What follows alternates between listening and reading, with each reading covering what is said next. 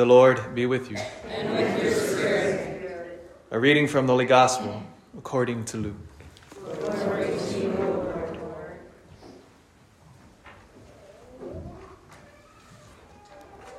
Jesus said to his disciples, Thus it is written that the Christ would suffer and rise from the dead and on the third day, and that repentance for the forgiveness of sins would be preached in his name to all the nations, beginning from Jerusalem. You are witnesses of these things. And behold, I am sending the promise of my Father upon you. But stay in the city until you are clothed with power from on high. Then he led them out as far as Bethany, raised his hands, and blessed them. As he blessed them, he parted from them and was taken up to heaven. They did him homage, and they returned to Jerusalem with great joy. And they were continually in the temple, praising God. The Gospel of the Lord. Praise to you, Lord Jesus Christ.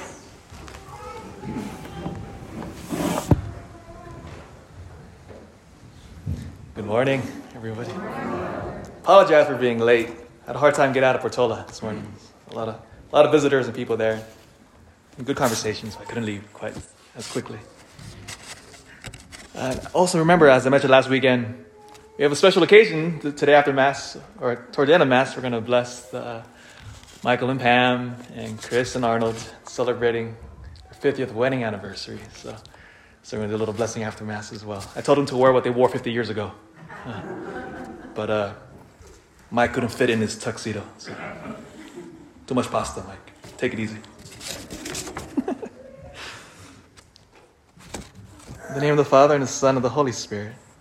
Amen. It's hard to believe, but the war in Ukraine, which is, of course, on the topic in the world for, for so long now, it's still ongoing. But have you noticed that in all of the news coverage, you haven't seen any huge refugee camps, have you? You don't see huge stadiums packed with crying Ukrainians, with, with children and, and, and women and, and old ladies just crying their eyes out. Because over, there are millions and millions of people displaced. And yet, you would think that the media would go to these places and, and, just, and just show pictures of all these sad looking people. Poland itself received over 3.4 million refugees within a matter of, of weeks. And yet, you don't see any huge camps, do you? Why is that, by the way, do you think that is? And this is an amazing witness, by the way. Poland is one of Europe's, in fact, it is Europe's most devoutly Catholic country. They're the most practicing. And so, what's the reason why you don't see huge government camps of refugees is because individual, predominantly Catholic families have stepped up. And they said to the Ukrainians that are fleeing across the border, they're saying, Come into my home. Come, stay here with me. Catholic families are doing this. Catholic parishes are organizing themselves, taking in million, again, again 3.4 million refugees into their homes. It's utterly amazing. You will not see this headline, by the way, on the news. The Catholic Church steps up. But notice this too. The Polish people, they don't have the ability to stop the war. They can't control Putin. They can't control the vast powers that are at play here. They don't have the ability to stop this. Oh, but we have power for sure. Remember that image? I, I used this image, gosh, well, a couple weeks ago, a couple months ago now, one of my homilies. I forget where. But imagine ourselves now. Every time you and I walk into a room full of people, I guarantee you that that room will be packed with pain. Everybody will be laughing and smiling, of course, because that's what we do in polite company. But oh, we have no idea the heartache that every single person carries in whatever room we walk into. Yes, we smile and we're okay because it's impolite to talk about our problems all the time. It's weird. And so we, we get along.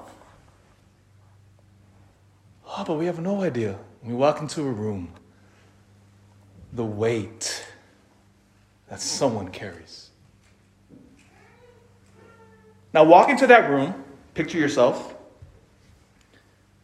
and ask Do I move the needle of that room closer to heaven or closer to hell? Every single one of us has that ability. When we walk into a room, we can either make that room worse by moving that needle closer to heaven or hell.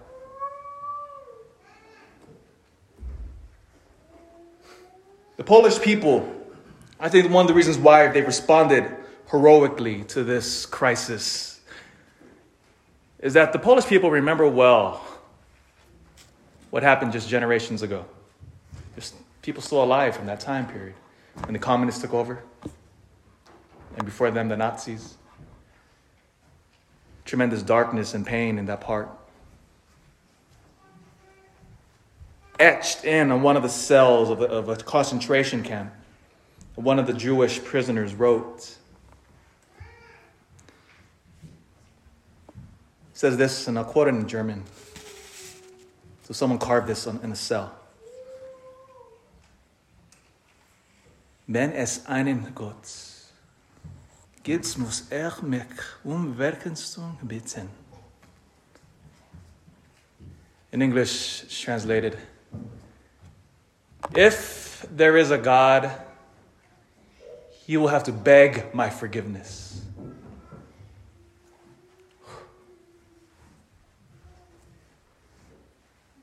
The author of this etching in the wall is unknown to us.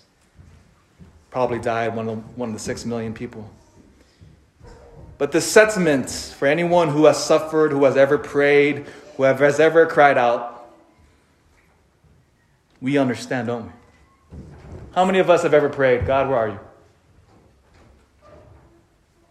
I thought you were my father. Where are you in my pain? I thought you would be with me forever. And look at this who, who carved this, this etching into that wall? It was a Jewish person, probably a man, they think. He's saying, Father, we've been following you for thousands of years. From Adam and Eve all the way to Abraham, all the way through the tribes of Israel. All, we followed you after Moses, who led us free from Egypt. We followed you all the way through that desert. You brought us to, to, to the Holy Land, now modern day Israel.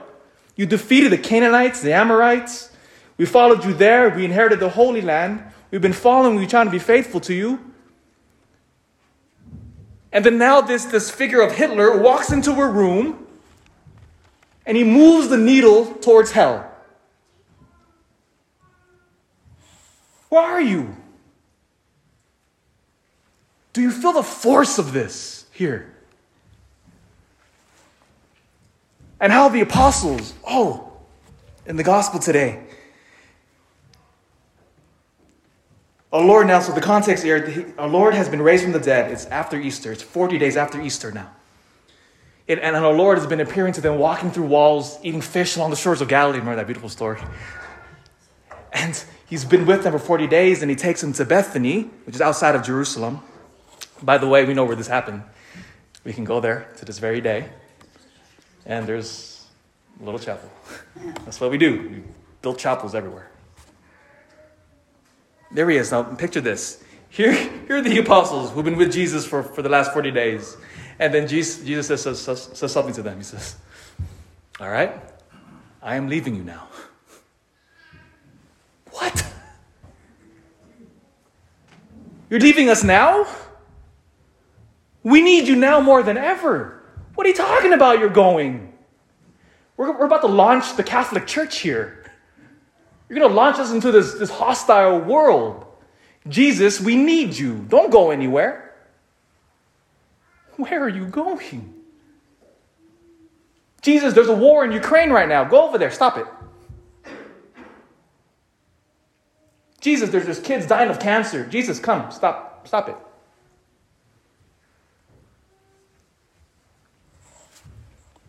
In John 16, he says something very strange. It's another version of, the, of this gospel. He says, If it is actually better for you that I go, it's better for you that I leave you.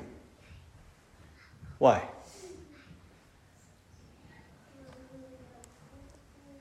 As the first reading attests, because I will send you power from on high. He reveals that in a few short days, the Holy Spirit now will descend upon you. That same Spirit which unites God the Father and God the Son, that love, that outpouring, which becomes the third person of the Holy Trinity, that same Spirit which unites the Holy Trinity itself will descend upon you. Stay here until I send it to you. And then this here now begins to practice what we call novenas. Know, novenas, we pray for a nine day intention. Where did that come from? Right here. Because what, what, what, what happens next after our Lord now ascends into heaven, the church stays huddled in Jerusalem. And for the next nine days, the church is praying, Come, Holy Spirit, come, Holy Spirit, come. And then when that Holy Spirit descends upon them, the church explodes out into the world. Oh, 2,000 years later, the concussion of that still reverberates.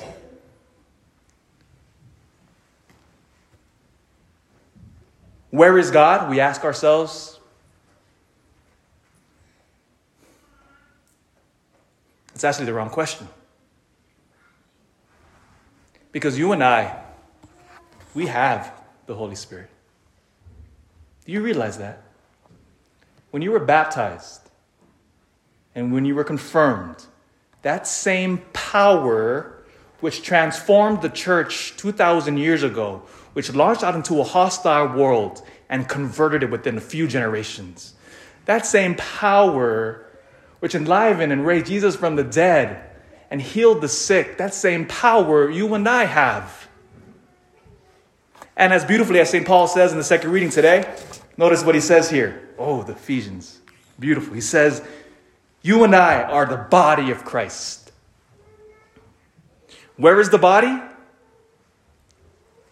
Wherever a baptized Christian goes. Wherever I go. Wherever I am. Christ is there. Oh, the power of the Holy Spirit now transformed here. Now, here's, here's the question because you and I have the Holy Spirit. And so now, how do we become transformed by it?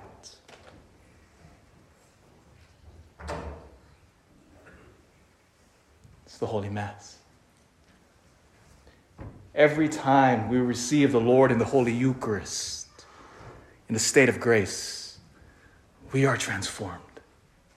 Every time we pray on our knees and we tune our ears and our hearts to the will of the Father, we are transformed. Every time we live and study our faith, every time we go to confession, every time we live fervently, oh, you and I become stronger. We become more Christ like. And I'm talking about a Christian who doesn't just follow the Lord when convenient. I'm talking about a Christian who goes to Mass every Sunday. Why? Why do I say that? I'm talking every Sunday. You should be, the only reason why you miss Mass is if you're on your deathbed. It's the third commandment of the Lord. Following all the commandments of God, the fullness of the faith. To love the Lord your God with all of our heart, with all of our mind, all of our strength. Why am I so emphatic about this? Because soft Christians will never move the world. Christians actually make the world worse.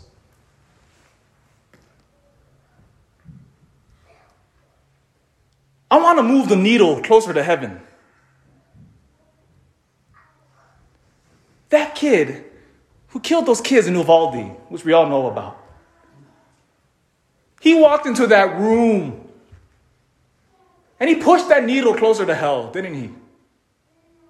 Oh, he pushed that needle far closer to hell. That evil man. You and I have that same power.